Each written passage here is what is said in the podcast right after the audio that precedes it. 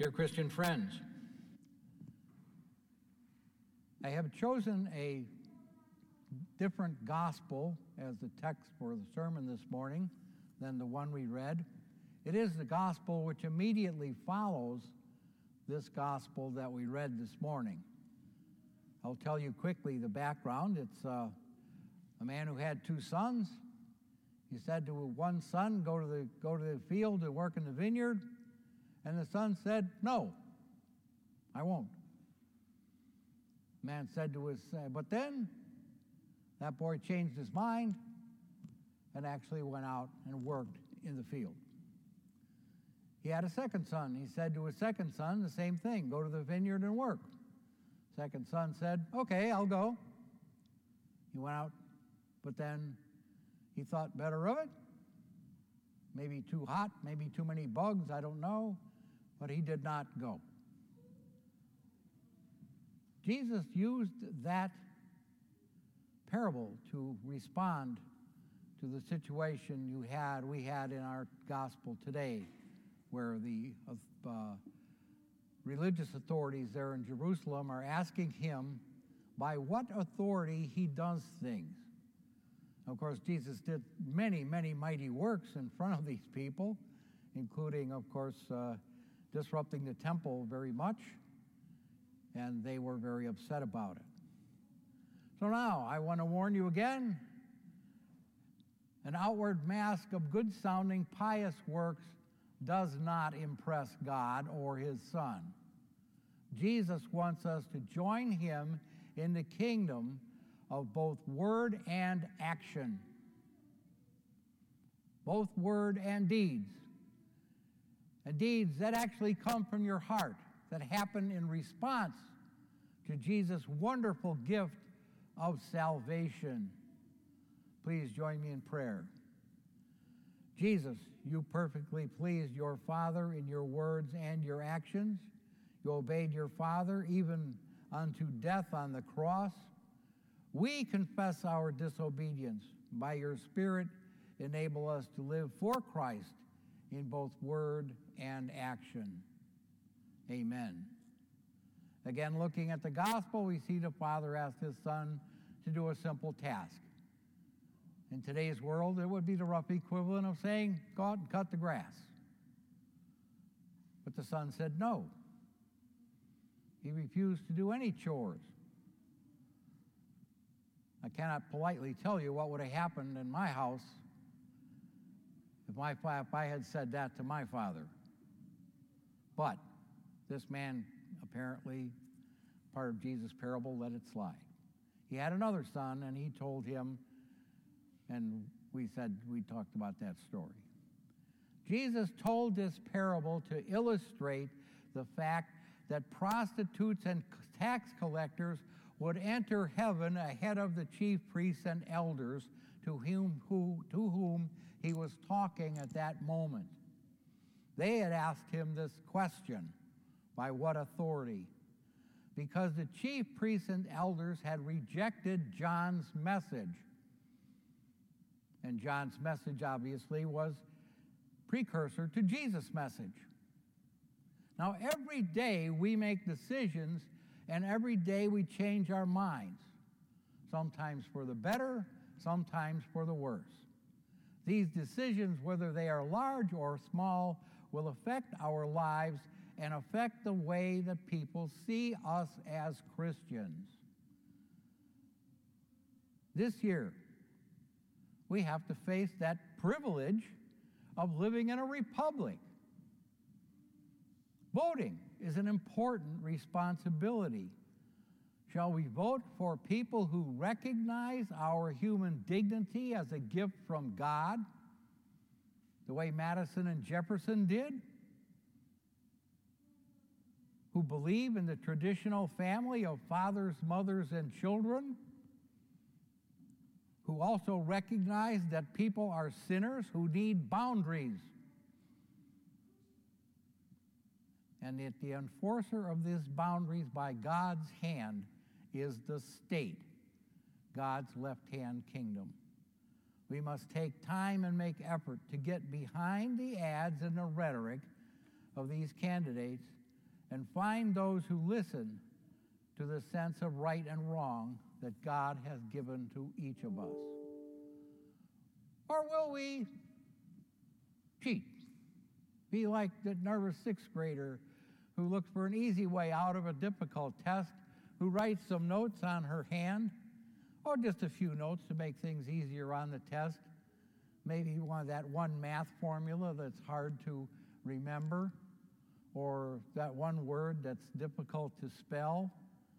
But anyhow, if you're not careful, these notes just magically appear on the palm of your hand before a test.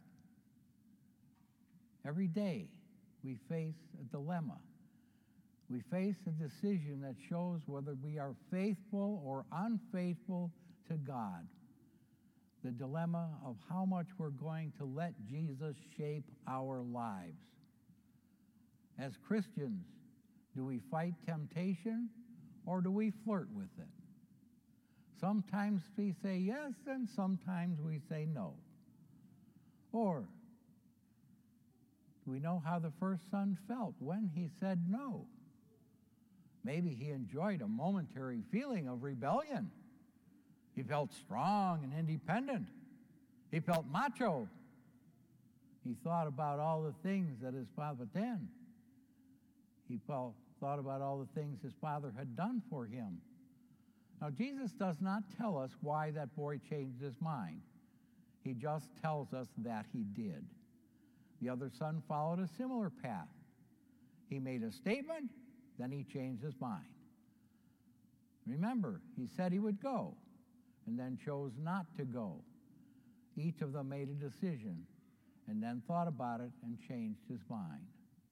As Christians, we know what it's like to change our minds. We may change our minds more often than most of the people in the world. Our Heavenly Father has asked us to live our holy lives in an unholy world. He asked us to be the reflection of His Son to everyone. And we have answered yes. But what happens? What happens five minutes after you leave church this morning, feeling pretty pious, that you get in an argument with your spouse in the car? Or when you get to your favorite restaurant for brunch, you're upset because you don't get seated instantly or some other trivial little thing happens. Our Father in heaven asks us to do hard things.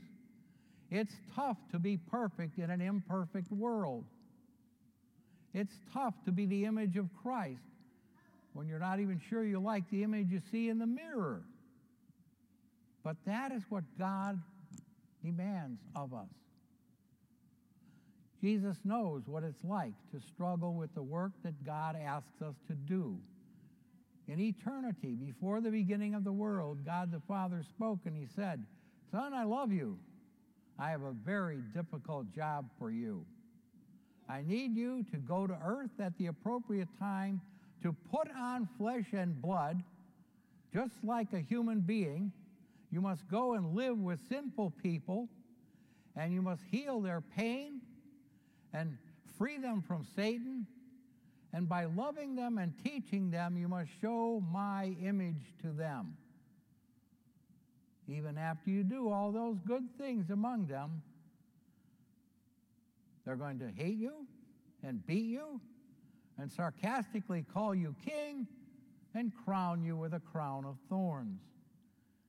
And then they're going to want to kill you. But they're not just going to just kill you. They're going to make all the trouble of going through with a legal proper execution. You must die, even a death on the cross in their places. God asked Jesus to perform a difficult job. It was so difficult that only God or God's Son could do it. And God said, Will you do this for me? And Jesus said, Yes, Father. It wasn't easy. Remember Jesus' struggle in the Garden of Gethsemane? Refer to Mark 14. Jesus said to them, My soul is overwhelmed with sorrow, sorrow to the point of death. He said to them, Stay here and keep watch. And going a little farther, he fell on the ground and prayed. If it's possible, the hour might pass from him. Abba, Father, he said, everything is possible for you. Take this cup from me, and yet not what I will, but what you will be done. Jesus struggled and wrestled, but he never gave up. He never changed his mind. He never chickened out. He also knows that we will change our minds because we're weak. God knows we're probably going to chicken out sometime. We know, He knows, that sometimes we will be like his, the first son. We will say no and then go and do what needs to be done. Sometimes we'll be like the second son. We'll say yes, but not carry through by doing the right thing. We will find ourselves with that answer written on our hand or the wrong number written on the tax form. And we'll find ourselves knowing that what is right in God's eyes and doing the exact opposite. It has happened to each of us, and I'm sure it will happen to me again. I'm sure it will happen to you again. Thank God for grace. We're never alone. We've been baptized, baptized into Christ. God's Holy Spirit is with us. Through his eyes, we see the Father's will. And with his help, we can make the right choices.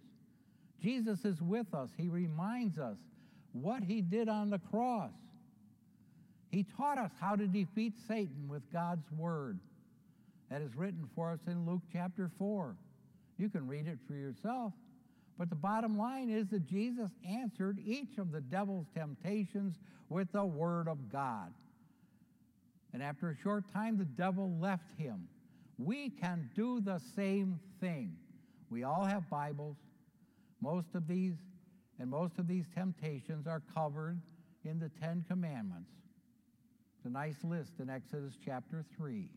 Learn them. Even though we stumble and fall, even though we waver and change our minds, Jesus will hold on to us. He never lets us go. He will be our advocate with the Father. Clarence Darrow couldn't carry Jesus' briefcase. He will be our lawyer, our advocate with the Father. The Father is for us. Most important, He will never change His mind about us. He saved us and He continues to save us. And now from Hebrews 4.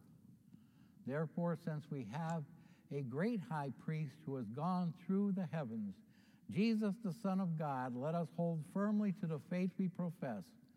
For we have not a high priest who is unable to sympathize with our weakness, but we have one who has been tempted in every way just as we are, yet was without sin.